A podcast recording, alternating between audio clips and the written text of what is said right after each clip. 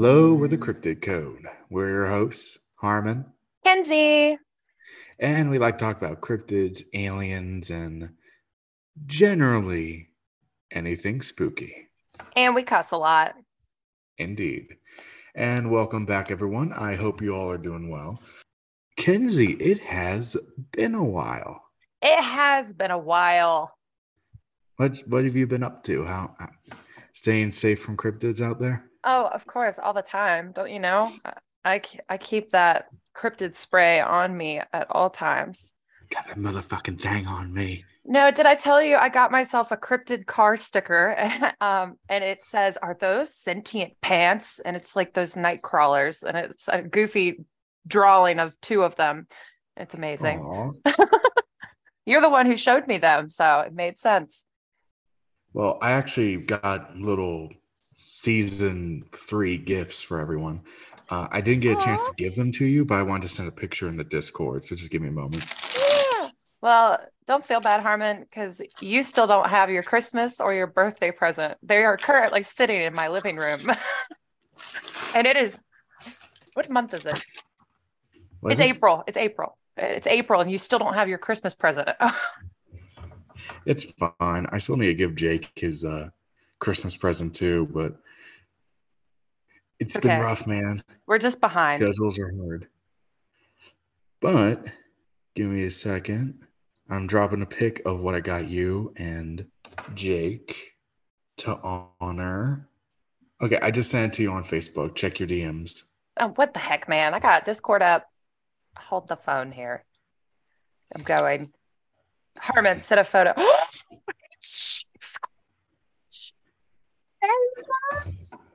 It's Sheep Squatch. I love in honor of our first cryptid. Our first cryptid. Oh, I love it so much. Oh, Harmon, thank you. Of course. We need to recover him at some point because I keep finding new info. Oh God, new info on the Sheep Squatch, the lame cryptid that we made fun of for like the whole episode. And going back to early Cryptid Code, I was like, ooh, Harmon's editing. Something to be desired. Oh, come on. The early episodes, chef's kiss. They're the OG beautiful. You can't doubt them. They're amazing. They have a certain, I don't know, homemade quality to them. Exactly. And it makes them even better. But it's good to have you back. Thank you. It's good to be back. Yeah. So are you ready to crack in? Oh, heck yeah. What do you got for me today? For our next case, we are tackling a classic creature of the night. One that I'm actually surprised it took us 3 seasons to get to. Oh. It's a staple of horror cinema and has haunted movie theaters in various forms since 1922. But instead of the silver screen, we'll find it instead in the small city of Mineral Point, Wisconsin. Okay, not going to lie. Never heard of Mineral Point. Oh, it's very small. It has less than 3,000 people. Okay, so it doesn't make me feel bad about my geography. Good. You know where Wisconsin is, right? Yes, I do know where that is. Okay, that makes one of us. Kidding. I keep getting mixed up with Michigan, which I know is probably just pissed off like 20% of our Wisconsin listeners. They're like, we are most certainly not Michigan. Well, that's like, I went to Florida once and I was getting like alcohol. So they had to see my ID and I showed it to them. And the guys behind the counter are like, what is this? And I was like, what do you mean? And they're like, is this a state? And I was like, yeah, I live in it. They're like, are you sure it's not just Virginia? Like, do you live west of Virginia? I'm like, no, I live in West Virginia. It is a place. It is literally right above Virginia, but I promise it is a state. West by God, motherfucker. Literally, it exists. Don't insult West Virginia, damn it. I swear to God, I'll play Country Roads right here in the store. Right now. The date was March 14th, 1981. Police officer John Pepper was pulling up to the Graceland Cemetery. Neighbors had been calling in, reporting a strange man lurking around the graves. The lights of his squad car paint the gray, lifeless stones in flashing shades of red and blue. But they only reached so far. The officer pulled out his flashlight before descending into the necropolis. He weaved through the maze of mausoleums, scanning the shadows. That was until he caught sight of a figure among the tombstones. When Officer Pepper asked what they were doing, the figure bolted away. Even as John gave chase, the lurker got away by bounding over a 4-foot fence in a single bound and escaping into a nearby pasture. Now, this sounds like a bizarre, but so far, mundane crime, right? Kinda. I will say real quick, I feel bad for police officers that get called on these types of calls because they're like, you know, one, you got a caller being like, I don't know what I saw, but it was really weird. And like, you know, someone was doing something really shady. I think it was a person. And you hear something like that and you're like, oh, shit. And then you go and make the call. You get there and you're probably already stressed because you don't know what you're going to be walking into. Poor man. I no, thank you. It gets weirder. Oh, God. But real quick, are they assuming that this guy is like a grave robber initially? Is that why they're like, dude, you can't be here? They probably just thought he was a weirdo. It's the 80s. People are on like drugs and stuff. Like trespassing, all that stuff. Okay, yeah, that makes sense. Or like goth just became a thing in the 80s. Oh, so you got all the gothic kids going to cemeteries and you got all the Christian people holding their pearls like, oh no. It didn't get up to the fever pitch of the 90s, but that's good. when the goth epidemic really reached its peak. The epidemic. Yeah. Luckily now we have herd immunity against goths, and now they're just an average, regular part of society. But this encounter takes a turn for the spooky with Pepper's description of the figure. The officer described them as, quote, a huge person wearing a black cape and a white painted face, about 6'5" and ugly, end quote. Just put this bitch on blast. I love it. God. And ugly. Like,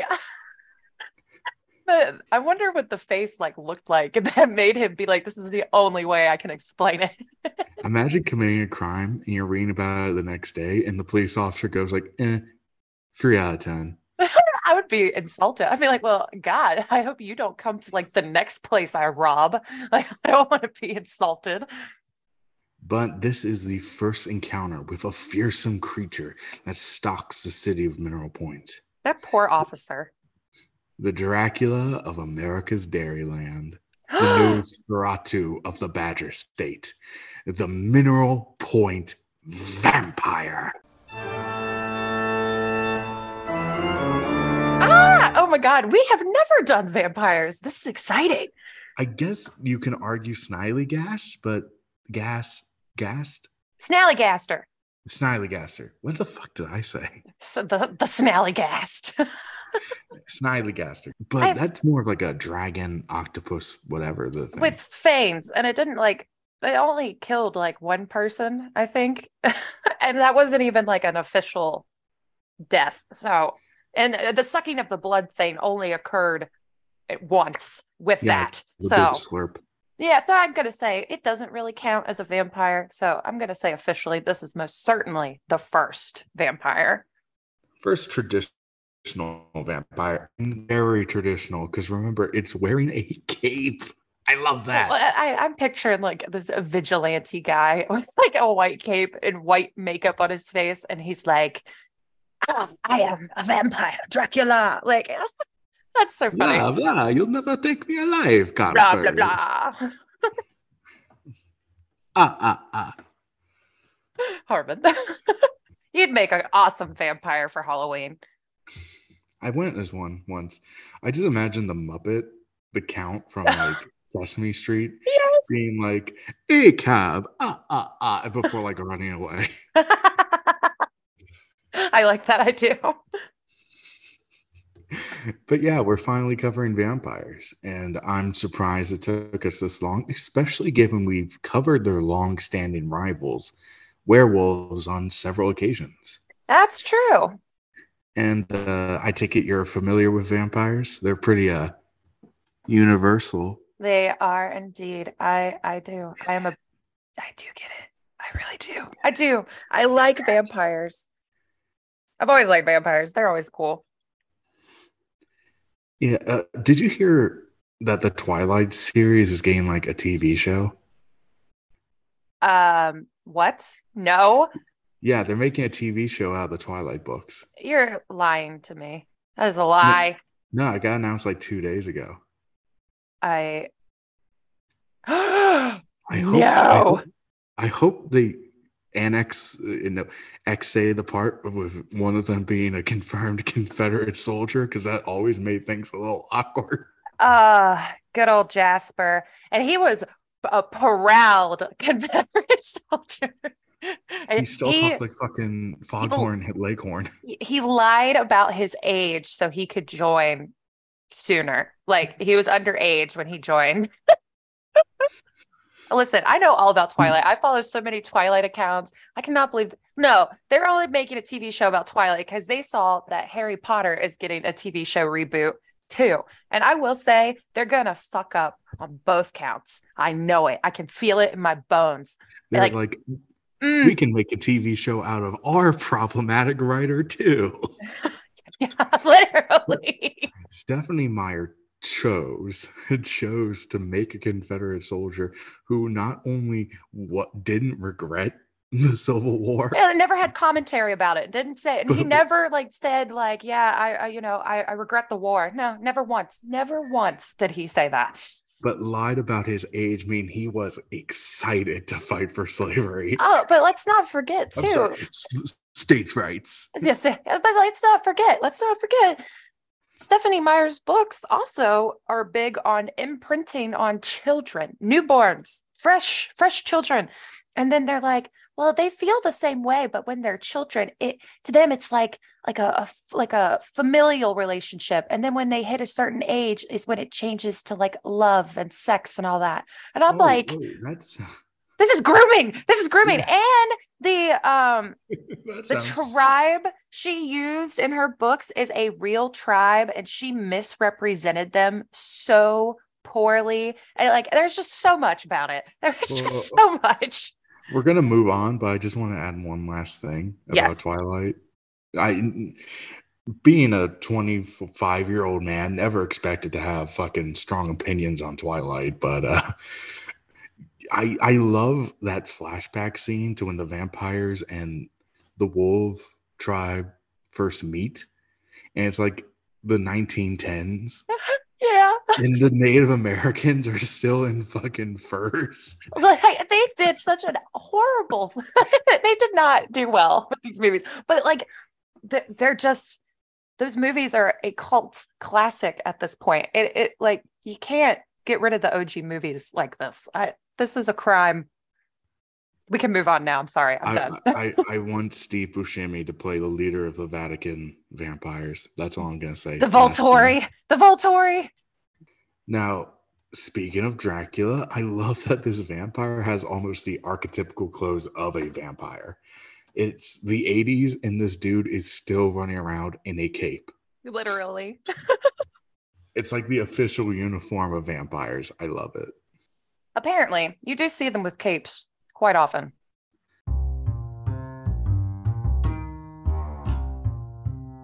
Now, as you can imagine, news of something like this spreads very quickly in a small town like Mineral Point. For the next 2 days, the whole town was caught up in what was called vampire fever, where a number of pranksters around town would dress in similar garb and generally act like jackasses. You also have to consider that this period of vampire fever was also including April 1st, April Fool's Day. Oh boy. The incident even found its way into headlines, such as with the Wisconsin State Journal, which published an article headlined, "Vampires Stalk Mineral Point." To quote the article itself, quote, Last night we had a half a dozen vampires on the loose in town, Trot said, who I assume is the sheriff. They never specify who Trot is. Oh. We received several phone calls and were stopped by people on the street reporting encounters of white-faced, creepy-looking people jumping out of the shadows at them, end quote. Dang. It's me. I'm white-faced, creepy-looking people. Well, honestly, that's the problem with, like, the news line sometimes. I feel like all they do is make more hysteria. Because, you know, they always do the taglines. They're like, what can we freak people out with the most as a, like, a headline? And it reminds me of when, do you remember, like, a bunch of years ago when those, like, clowns were a thing? Yes. Like, hiding in the woods, like, trespassing on people's properties and, like, being weird. Like, that's what this makes me think of. Like, people heard the word vampire and they were like, oh yeah, let's freak people the fuck out. It was Wisconsin's first contact with the goth community. That's it. They didn't know how to handle it. They're like, oh God, what do we do? Jesus Christ. I saw a man in mascara. Boo-hoo. They're just fucking filming The Crow, and they just couldn't handle it. Oh my God, it is literally The Crow. He just needs a cape. And then, yeah. The white makeup, it's on point.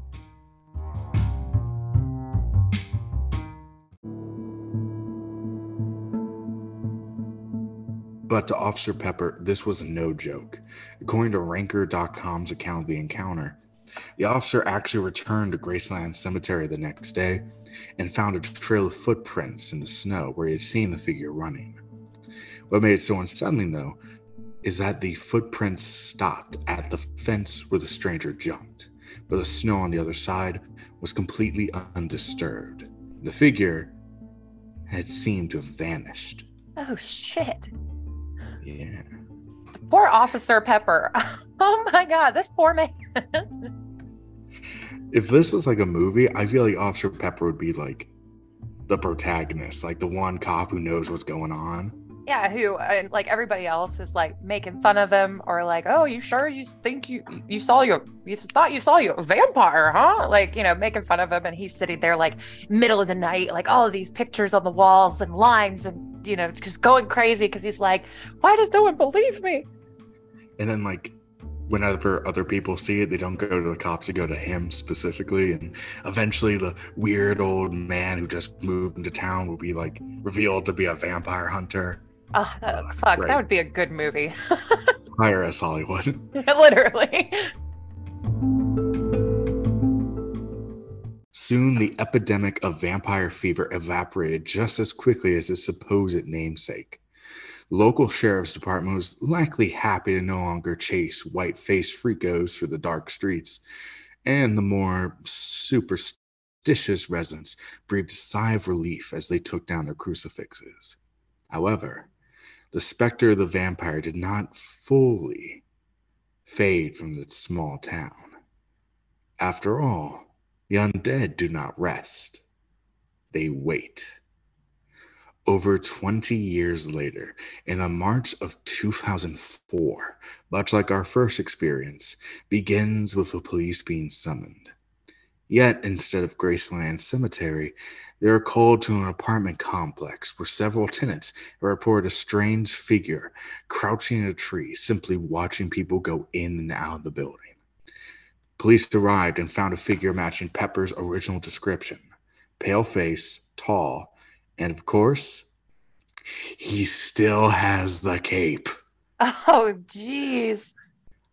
I love it. He has the vampire drip. And this is 20 years later. Over 20 years. Jesus. I just love that he's just in a tree. Like a trapped cat.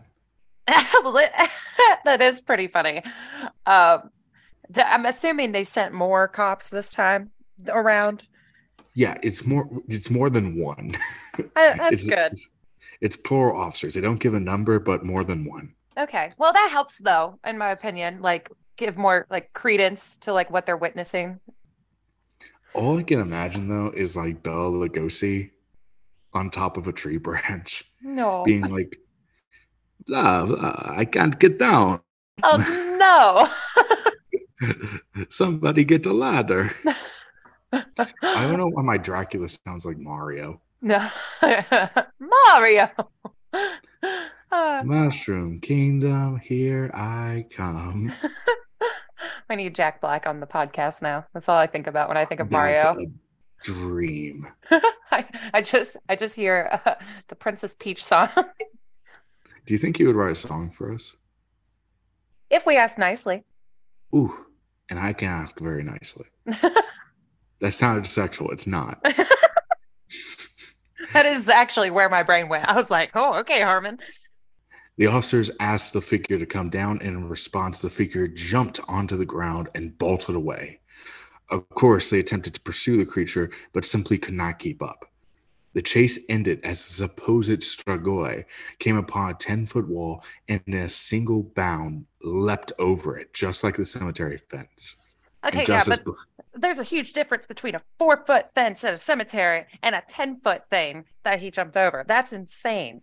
Yeah, and just like with a fence, there was no footprints on the other side. Again, seeming like the figure had simply just disappeared. What the fuck? Now, this one's weird. I will say this is a weird one. Oh, it's going to get weirder. I didn't even think that was possible. Huh. Why am I doubting us? It's like we do this every time. It's like, damn, didn't think it could get any worse. And then you pull out something worse. Hey, it can't be any worse than the rabbit hole that was the Kentucky Goblins.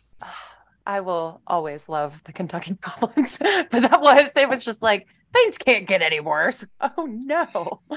We think we got to the bottom of the rabbit hole, and then it would fall through into like the rabbit hole sub-cellar. It just gets deeper and deeper. Just keep going. I borrowed that analogy from This Paranormal Life, so no one call me out on Twitter.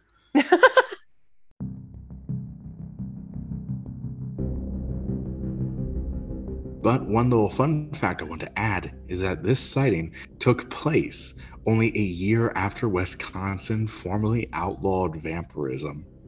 Okay, hold on a second. No, I am not kidding. They outlawed vampirism? Yes. Senator James R. Brumgart drafted a law to make the consumption of a child's blood a Class C felony punishable by a $10,000 fine and 15 years in prison. And presumably a stake for the heart. Oh my God. There's actually a reason for this I'm going to get to in a moment. Oh no. But first I want to give a bit of a trigger warning for this next section because it has potentially upsetting content and brief descriptions of sexual violence, not sexual assault, but close. Oh, this legislation was sparked by the crimes of one Philip K. Buck, who was arrested in the 90s for hosting parties with underage girls who he would encourage to cut themselves, or sometimes cut them himself, and then drink blood directly from their wounds. Oh my God. Yeah. According to a local newspaper, the Shibangang Press, some of those girls were even tied to beds and whipped, but it was never said if this act was consensual or not.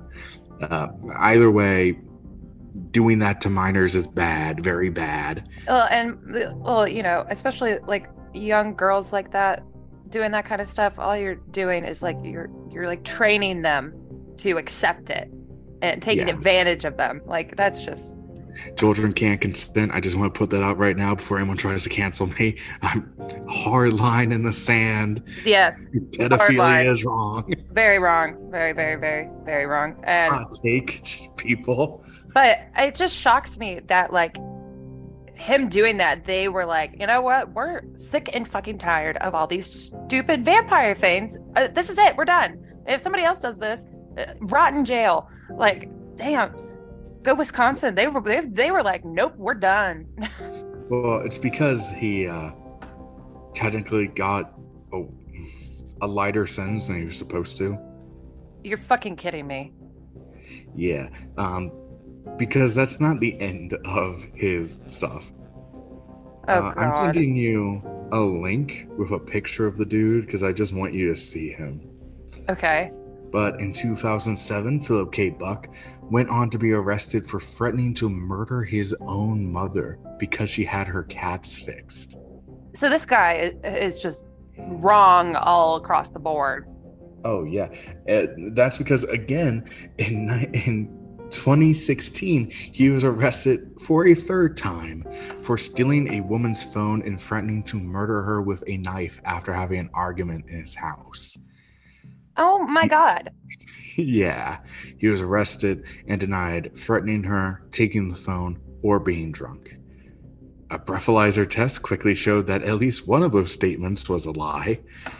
I will admit this probably doesn't have any connection to the Mineral Point Vampire, but I brought it up anyway because, one, I think it's kind of morbidly interesting, and two, if any of you are familiar with your Draculas, vampires tend to keep around a few crazy guys that do their dirty work. So maybe this guy is the Renfield to the Mineral Point Vampire's Dracula or something.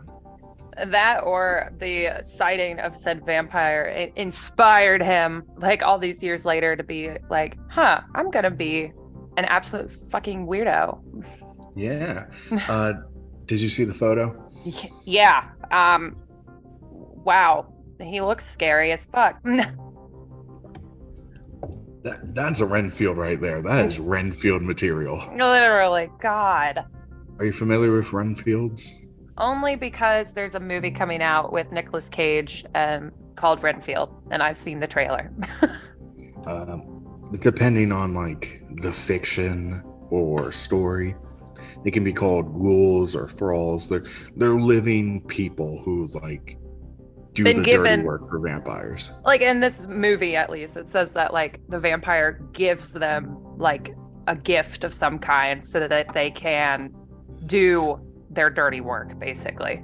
Sometimes it's not even that. It's just, hey, if you do this for me and if you prove useful enough, maybe someday I will possibly make you a vampire. Like maybe I won't drink your blood. Yeah.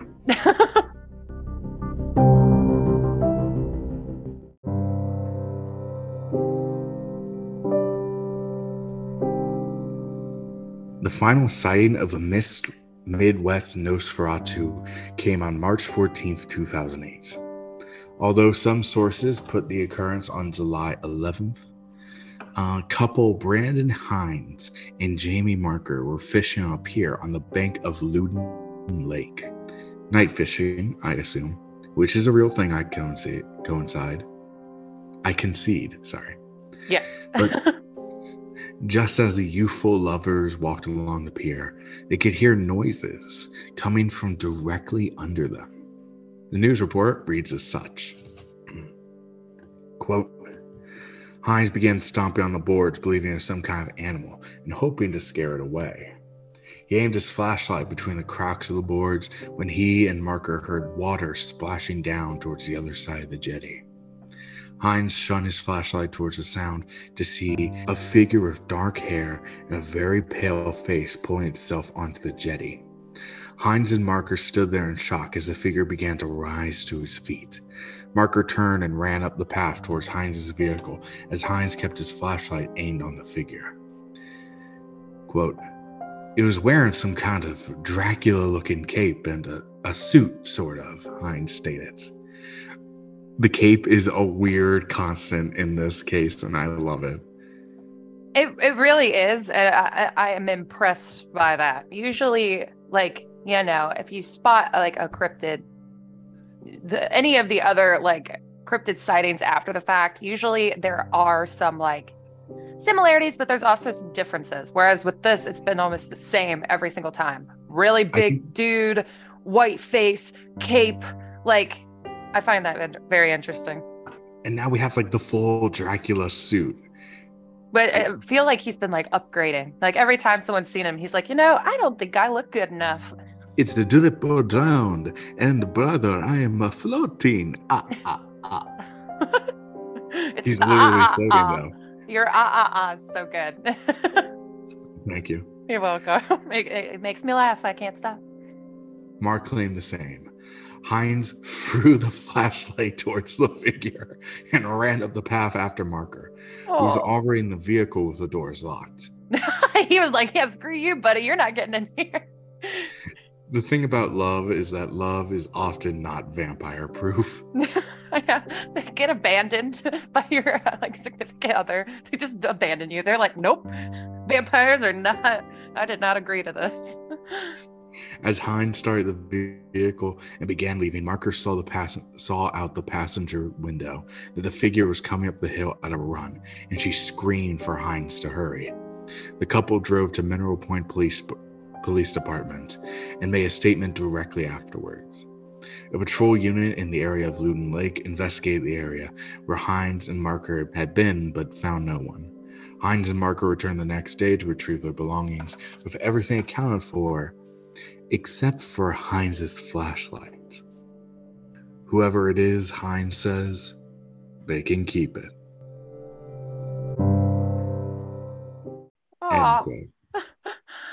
That's actually terrifying. I'm sorry. I'm picturing me and Matthew out one evening and we are hearing something and we go outside and we're looking and this thing crawls out and it starts chasing us. Yeah. Nah.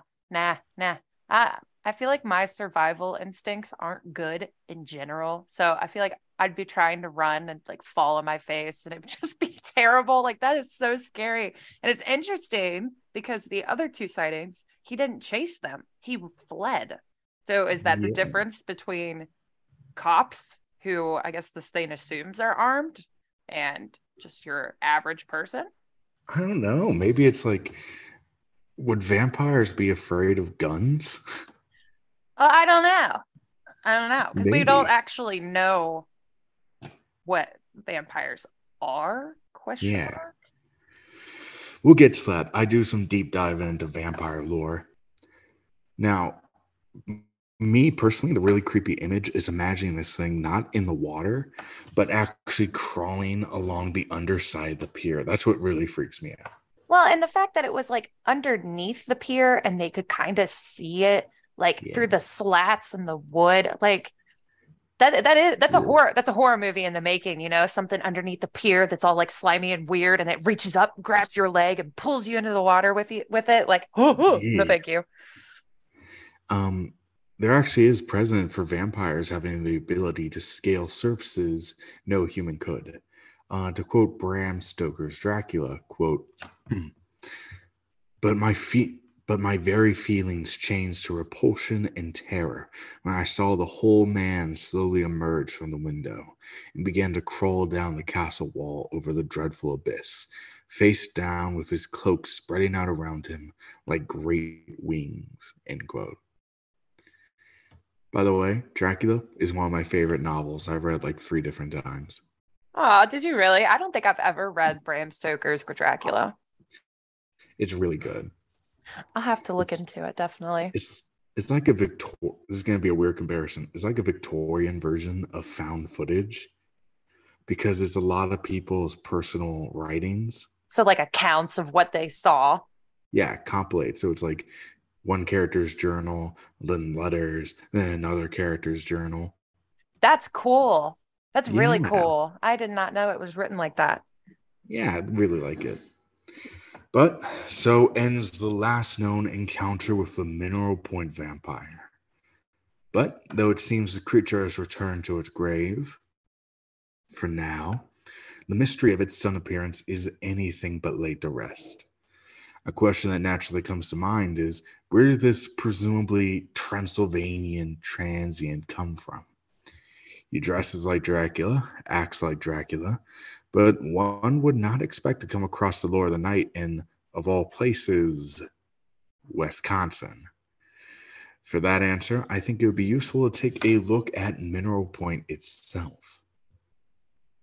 Is Mineral Point going to be like Point Pleasant, where it has some kind of funky thing happening, and that's why it brought the cryptid to life? Maybe. Oh. Like most animals, vampires tend to have a lair, typically one just as old and decrepit as them. Of course, the Count has his castle, the Lost Boys had their abandoned hotel, and Edward Cullen had a condo in the woods. Vampires appear to be naturally drawn to the ancient and the antique, perhaps out of a sense of familiarity to when they're alive. I subsequently went looking into historical buildings in Mineral Point. Being settled in 1827, it actually had quite a few. However, one in particular caught my eye, the Walker House. It was built in 1836 by William Walker and served as a local meeting house.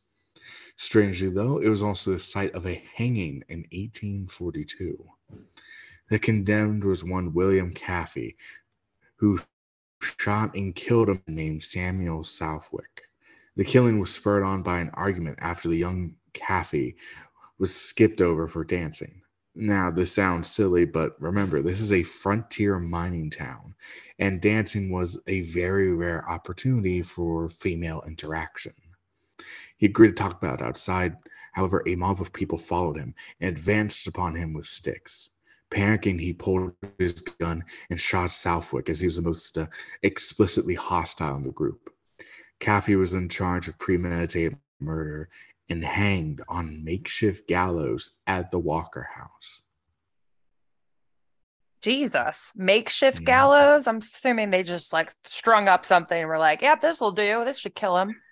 It's probably a tree, a rope, and a barrel in all reality. That sounds accurate too.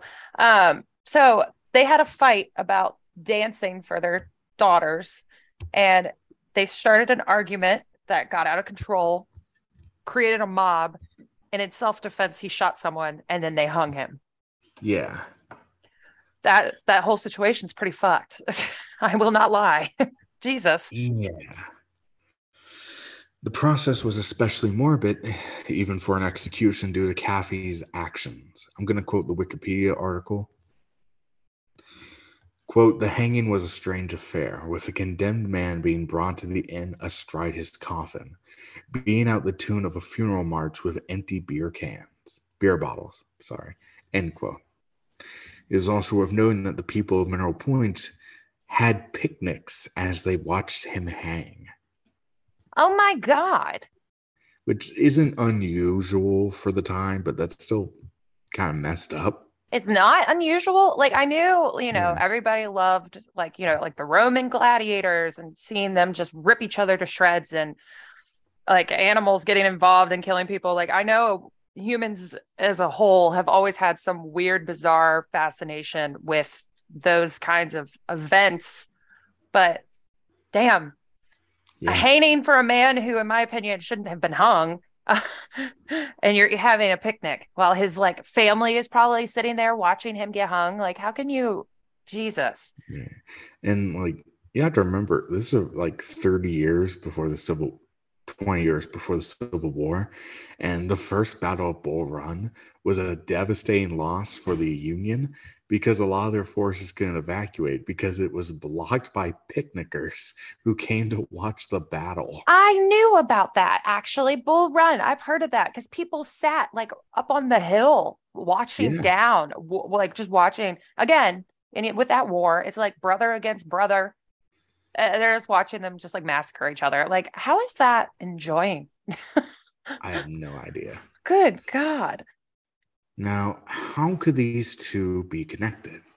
Is it possible that William Caffey found a way to not only cheat death, but exact revenge on the community that condemned him? Before we can rule anything out, I think it is important that we dive into the mythology of the vampire. Now, when most people think of vampires, their minds immediately call to certain rules. Garlics and crosses repel them. Sunlight kills them. They need an invitation to come in, as well as other things. One should keep in mind, though, that most of these assumptions are rooted not in actual folklore, but rather the universal Dracula movies or the original Bram Stoker novel. Both of these sources took great liberties with authentic vampire legends, though. Thus, it would serve us well to dig up historical, true, quote-unquote, superstitions about the bloodsuckers. Call me Von Helsing, because it's time for a lesson in vampire lore. Now every continent, has stories of something akin to our idea of a Nosferatu, be it the Greek Vykarlakas, the African Obeifo, or the Chinese Jingshai. The world is positively batty with stories of the restless, relentless undead. Still there? I am still here, and I liked that. Restless, relentless undead. That was pretty good. And positively batty. Yes, I did like that too. Nevertheless, I wish to focus on the nation of Romania and their interpretation that has greatly informed our modern vampire, the strigoi. Are you familiar? No, I feel like I've heard the word before, but I don't know why. If you've seen The Strain, you might have heard it there. The Strain? Yeah. Okay, yeah, that sounds kind of correct, yes. The word itself, strigoi, is actually connected to striga, meaning to scream. According to Dantanelli Paparelli, Rome la Inmormanatavi. Good job. God, I'm so sorry, listeners. A book on the supernatural written by Dimitri Cantemir and Todor Baruta in 1882. There's actually a few ways to become a strigoi. They could live a life of sin, die unmarried, die of execution for perjury, trigger warning, die by suicide, or die from a curse. Another way would be if before the funeral, an animal such as a cat or dog jumped over the corpse. That's oddly specific, but some of this honestly reminds me kind of how people can turn into Wendigos. Yeah. Like the life of sin, that kind of stuff. Like that felt like that played in with the Wendigo legend as well. So that's just interesting.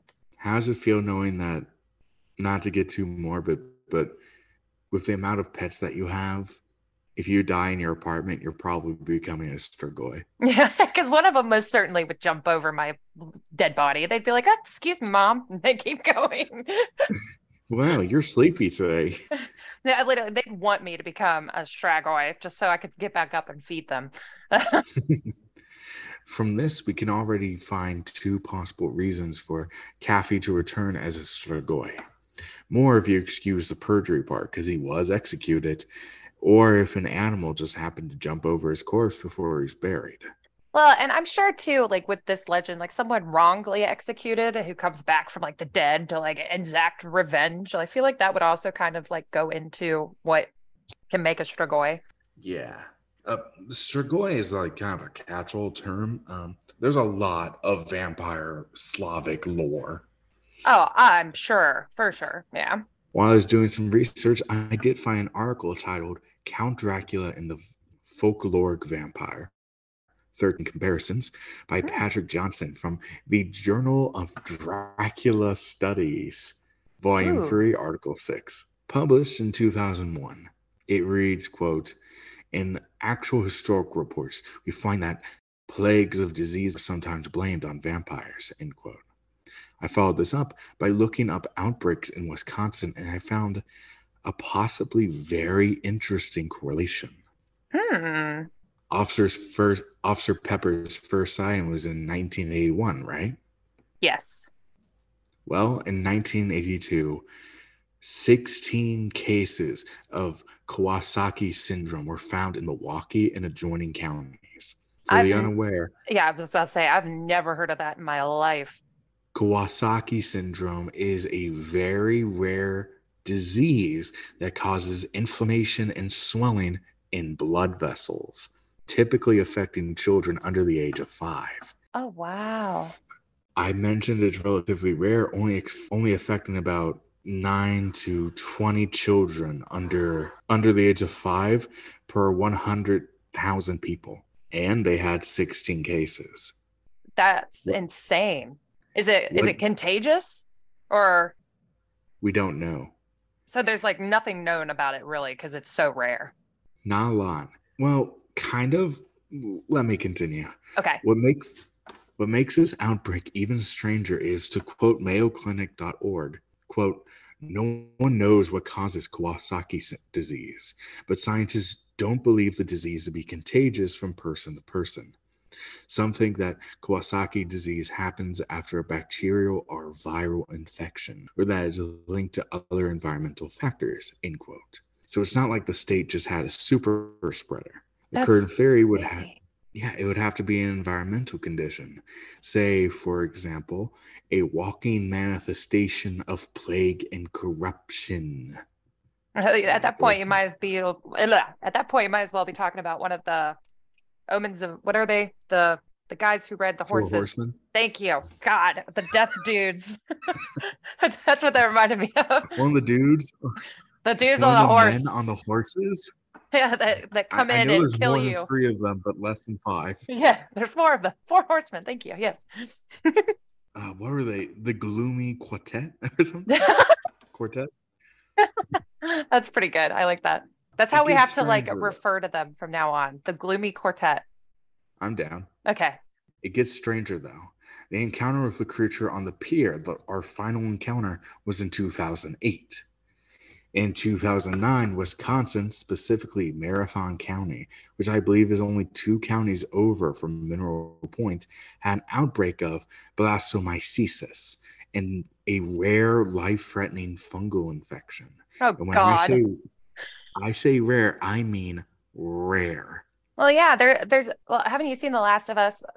They've known barely anything about funguses and just in general. So it's kind of like that. That's freaking crazy. The yearly infection rate is 1 to 2 cases per 100,000 people. And Wisconsin had the largest breakout in recorded history with a whopping 55 cases. And this is a year after the last vampire sighting? Yes. Shoo! Outbreaks of the disease still happen in the state today, with Wisconsin's rate of blastomycosis being a terrifying 10 to 40 cases per 100,000 people. So significantly higher than the national average. And has this been happening since 2009? Like 2009 was like the beginning of it, and it's been like that ever since? It would seem so. That is crazy. Okay, can we talk about how this cryptid being like the harbinger of death or whatever is the equivalent of Mothman showing up and then the disaster of the bridge happening the day after, and they're saying that he was like the bad omen, or he was there as a warning? Like, that's just so weird how all of these cryptids we talk about, they all kind of line up in like little places. Well, the thing is, with old vampire lore, it's not that they're an omen of coming plague, it's that they bring the plague. They themselves are the harbinger. Yeah, they are living corruption. So just having one in the area makes cattle die, makes disease break out. Are we 100% positive this isn't one of the horsemen? Like, literally, this sounds like plague. A supernatural episode of plague walking through, and all of these people on the sidewalk just like dropping like flies. Like, that's what I'm picturing right now. Well, I doubt it's that, because if we know anything about the Gloomy Quartet, it's that they're horse girls. And so far, this guy's been on foot. This is true. This is true. Now, while we're on the topic of vampire mythology, I thought I would give some more fun strigoi folklore for us to sink our teeth into. Oh, ironic. Namely, the ways to kill a vampire. If one of the toothy pricks come at you, there are a few methods of defending yourself. A stake through the heart is surprisingly supported by historical texts.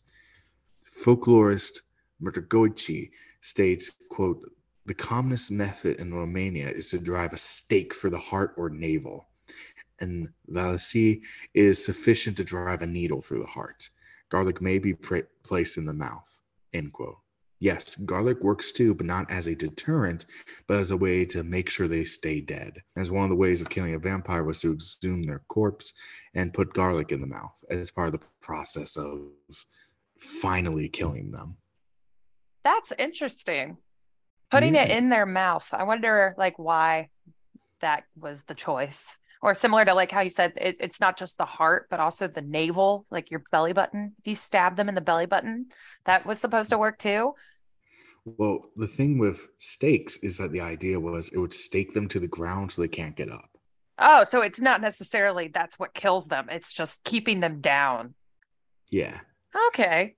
And I believe it's because garlic in folklore is traditionally seen as a home remedy. So the idea is you kill the manifestation of disease by putting a healing herb in its mouth.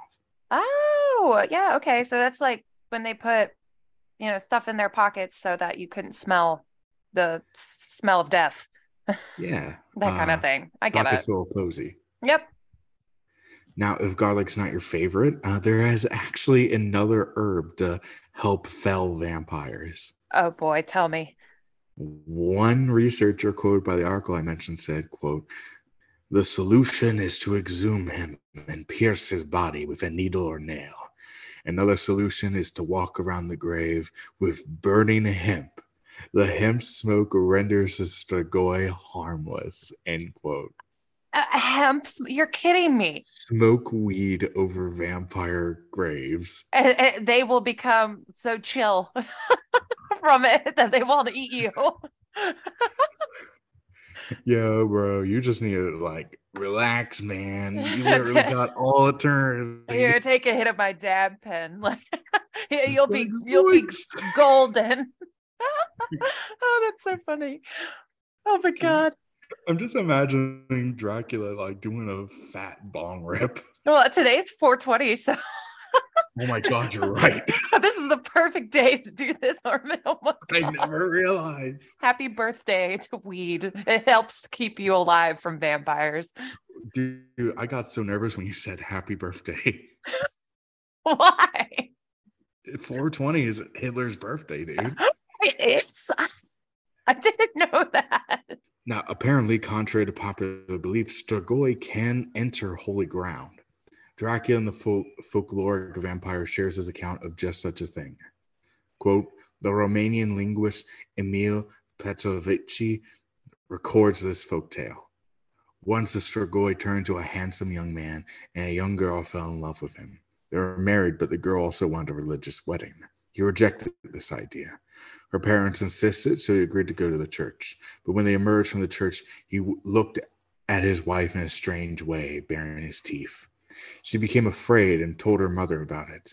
Her mother said, 'Don't be afraid. He loves you.' So that's why he bared his teeth." Weird. When their parents came to visit them, they couldn't find them. They had locked themselves in, but the people could see them through the window. He was sucking her blood. When the people saw it, they shot him through the window. And oh my God. So, apparently guns do work on vampires, or at least strigoi. Okay. Later in the article, when they're listing ways to kill it, one of them was simply dig the body up and shoot it a bunch. So. Well, then, okay, so that kind of goes with my theory that the reason this specific vampire in Wisconsin did not chase police is because they were armed. He was afraid of getting arrested. Apparently, he didn't want to go to jail. A life sentence carries a lot more weight when you're immortal, dude. It really does. Like, you can't die in prison because you're never gonna die. There's a lot more to the mythology of strigoi, and maybe at some point we'll cover them on their own little episode. Mm-hmm. But I just want to present a few selected accounts to show that our modern idea of a vampire is far from the traditional one. But it's interesting that even like with the traditional, we still keep some of it. It's just changed over the years, but like, you know, like the garlic thing, like it's just so interesting that they were putting it in the mouth because garlic was good for like disease. And now they're like, you say vampires don't like the smell of garlic. So it's just very interesting. I like it. Thank you. Yeah. In turn, I think that will help us approach the Mineral Point case with an open mind in case some of the things don't line up with our preconceived notions of what a vampire should act like. However, that brings us to one of the big criticisms of the case that skeptics will bring up. It's so stereotypically vampire. The suit, the white face, the fucking cape. It could only be more Dracula-esque if we spoke in a Lugosi voice and had a harem of blood-sucking harlots. Or had a freaking coffin dragging behind him. That's his bed he climbs in at night. Like He was in a cemetery. Exactly. And this makes it more likely, in my opinion, to be a hoax because it's just so movie-like. It is. It's too media. It's too mainstream. I like my vampires underground. That's so dumb.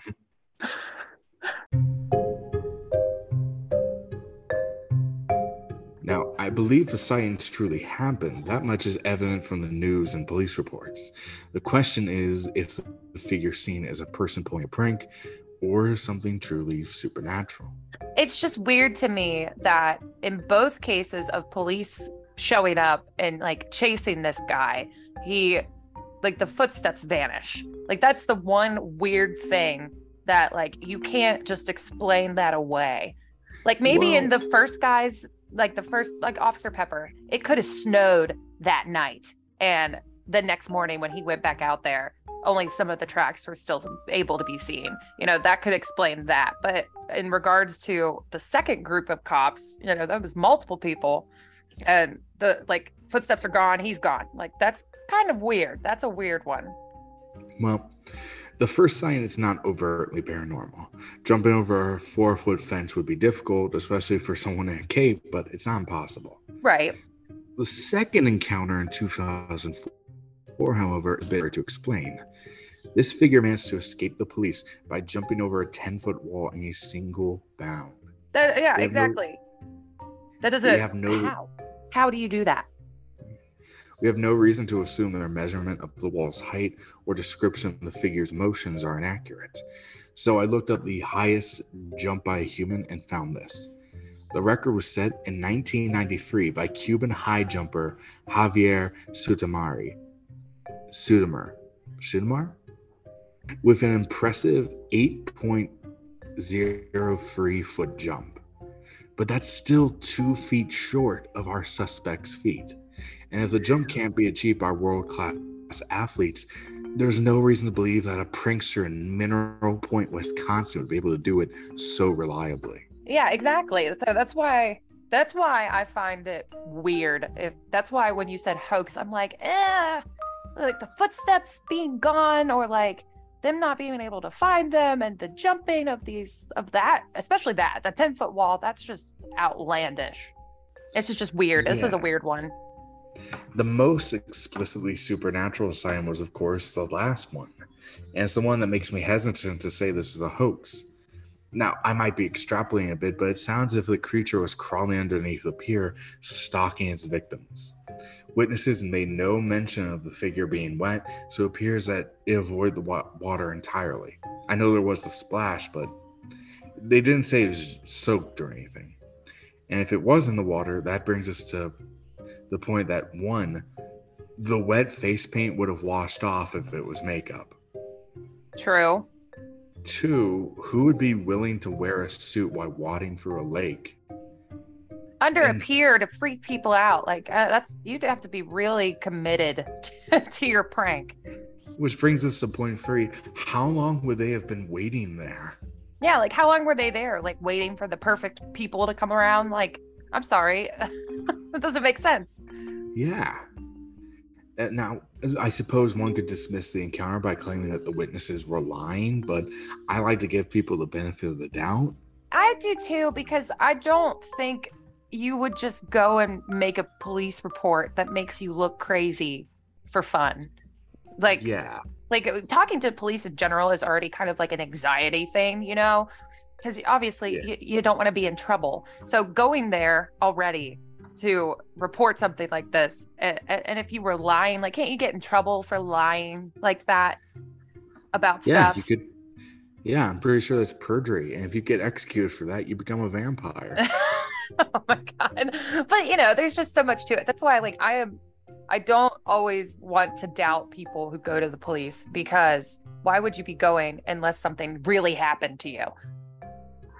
Like, if you go straight to the media, that's one thing, you're trying to sell a story. But getting the police involved involved makes it a potential crime. And the fact that they did it immediately after it happened, they didn't do it like the next day or a week later to report it. It was like, not, they drove from the incident to the police station in a panic. Yeah. Like that's believable to me. So if this was a genuine creature of the night, we still have some unanswered questions. Namely, even with my lore dump, Mineral Point seems like an unlikely place for a vampire to appear. Also, take into account its long absences. Over 20 years passed between the first and second incidences.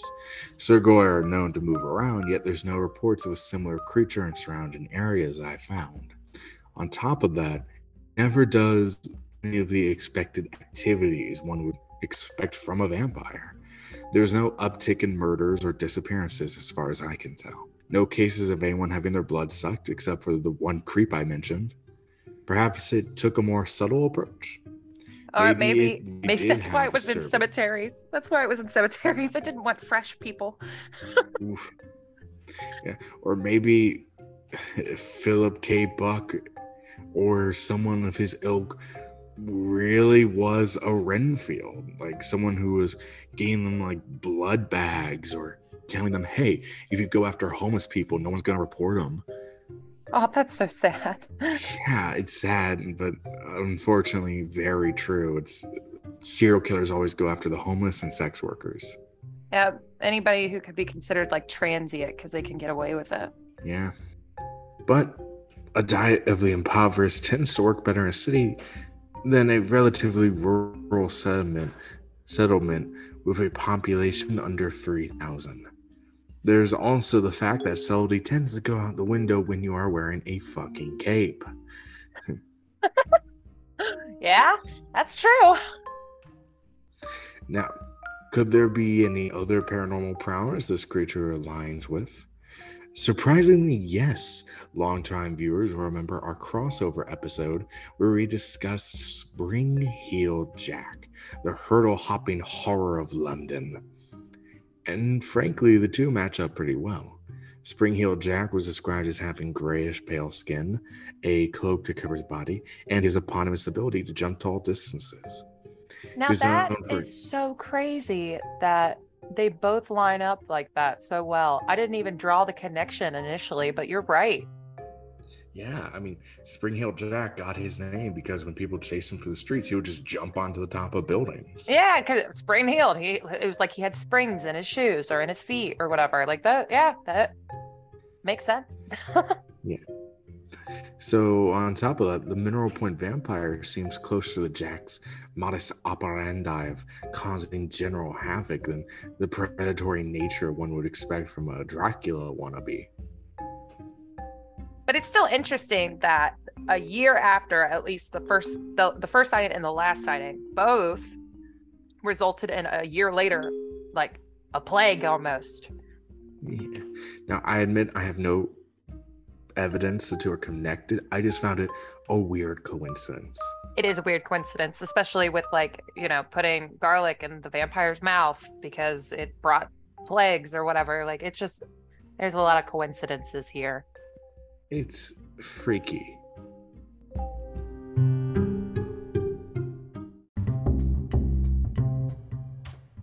But before we go any further, I'd like to share a word from our sponsor, Appalachian Oddities. Do you like the strange and mysterious, the odd and out of place? And I know just the place for you. Appalachian Oddities in Weston, West Virginia. Visit their film room to buy earrings based on your favorite horror movies. The library offers an assortment of books on topics ranging from ghosts, specters, to New Age mysticism, to even cryptids and other creatures. You can even get unique art crafted by local artisans, like the creepy H.R. Geiger-inspired sculpture that I'm pretty sure whispers in my ear when no one else is around, or even some rather steamy cryptid-themed pinup paintings. Hubba hubba. My personal favorite are the enamel pins made in the likeness of some beloved beasties such as the Grafton Monster, the Flatwoods Phantom, and of course fan favorite Mothman. And if you're in the neighborhood, you can attend a special event on December 9th, Murder at the Masquerade. During a secret society's annual masquerade, their leader is killed The remaining members must navigate a web of magic, misdirection, and murder as they search for the truth. In between looking for clues, you can enter our coffin raffle, compete in our Best Mask contest, or even enjoy some novelty mocktails. The show is one night only, so secure tickets now at AppalachianOddiesWV.com. Thank you again to Appalachian Oddities for sponsoring, and let's get back to the show.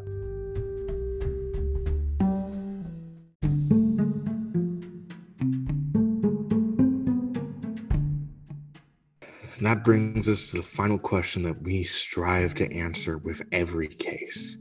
Enough with the backstories and the theories. It's time for us to stake a claim. Is the Mineral Point Vampire real? Kenzie, what do you think? I don't... If JP was here, he would say it was a bear. He would totally, and then I'd yell at him like, "Oh, have you ever seen a bear jump 10 feet, JP?" I think not. I'm trying to think because it's just weird. It's a weird thing, and it happened 3 times, and there are coincidences, and it lines up with a couple other cryptids as well, and it's just, I want to say no. It's like the vampire itself isn't real, but whatever they saw is definitely real. You just don't know what it is. Our yes or no is never dependent on us having an exact idea what happened. The yes or no is more, do we think, regardless of what it was, that something paranormal, something anomalous happened? So I can't think of any rational explanation besides it being a hoax. So we have to decide, is this something real and supernatural, or was it a dude fucking around in a costume? But like I said, it wouldn't, like, the person would have to be like so committed to being this like crazy prankster, like, and the fact that like 20 years passed and he popped back up again, like, is it the same guy who's just fucking with people? Like, I don't know, it's just so weird that I kind of want it to be supernatural because I feel like it would make the most sense. Assuming the third sighting really did happen, a person's not doing that. That's not a person. Yeah, exactly. So I'm going to have to say, I don't necessarily believe it's a vampire, but I definitely believe it's something.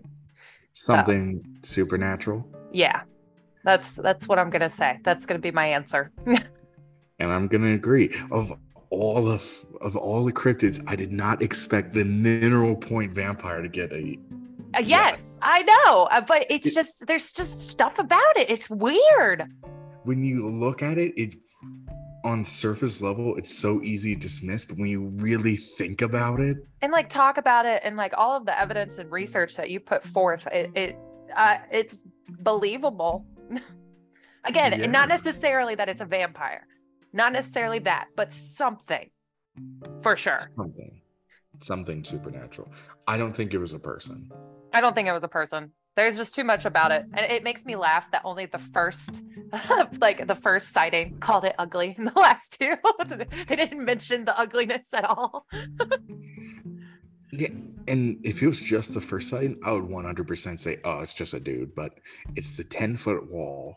No one's doing that. It's the gaps, like the sighting. It only gets sighted once, and then all these years later, it gets sighted again. Like, you know, that kind of thing isn't normal either.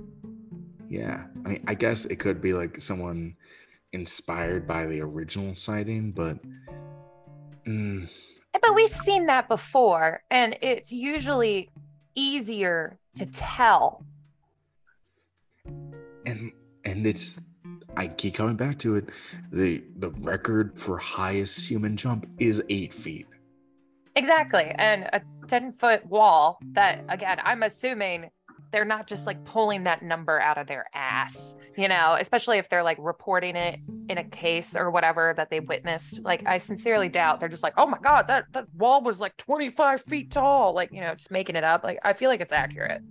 Yeah, and this wasn't like a special high jump. The dude was running from the cops, which if I remember correctly, when you're running from the cops, you go farther, but you stay lower.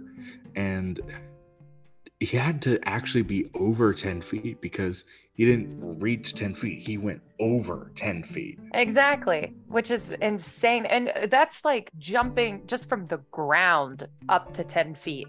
Like, and like you said, the masterful feet of a human is 8 feet, which is still like insane.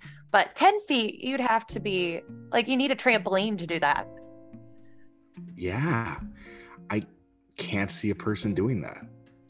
For a prank. Sorry, I just hit my mic. But no, I agree. I can't see a person doing that either. It just, that doesn't seem possible. Well, I did not expect the Mineral Point Vampire, something most of our listeners have probably never heard of, expecting to get a yes. That's great. I know. I feel like we both need like a nice little medal today. This is so exciting. And our first vampire. And our first vampire, which is kind of crazy. I still can't believe it's our first one. But it's just a weird thing. The whole thing, start to finish, was just weird. Oh, there's weirder vampire cases, and I'm excited to get around to them at some point. I'm excited now, too. The Highgate vampire is going to be fun. Oh, God. I honestly, I'm pretty excited. Vampires, I will say, I've always found vampires interesting. So, any closing thoughts before I get into the outro? I'm so happy to be back in the podcast. I have missed it so much, and this was a lot of fun, and you did great. Thank you. It was good to have you again. Thank you. This was a lot of fun, Harmon. More regular. I would love to make it more regular. Pretty please. This was fun. And hopefully JP and Jess can join us next time. For sure. Even though JP's work hours are insane. They have him in a pit, guys. He works 12-hour shifts. The poor man. It's going to be me soon. Oh, God. But thank you all for joining us for another episode of The Cryptid Code. If you enjoyed this, consider subscribing to keep up to date on episodes. You can follow us on YouTube, although you will get episodes a little later. Sorry, that's just conversion. It takes a while.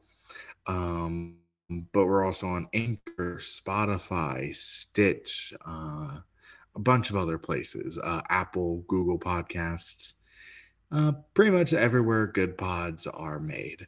Woo! You can also follow us on Twitter at The Cryptid Code. You can email us questions, case suggestions, or your own personal encounters at our email, thecryptidcode@hotmail.com. Yes, I have a Hotmail because I'm an old man. We're not going to, no judgment on the Hotmail, none at all. And we still have a TikTok. They haven't banned it yet. Woo! I rarely upload. Just give it to me.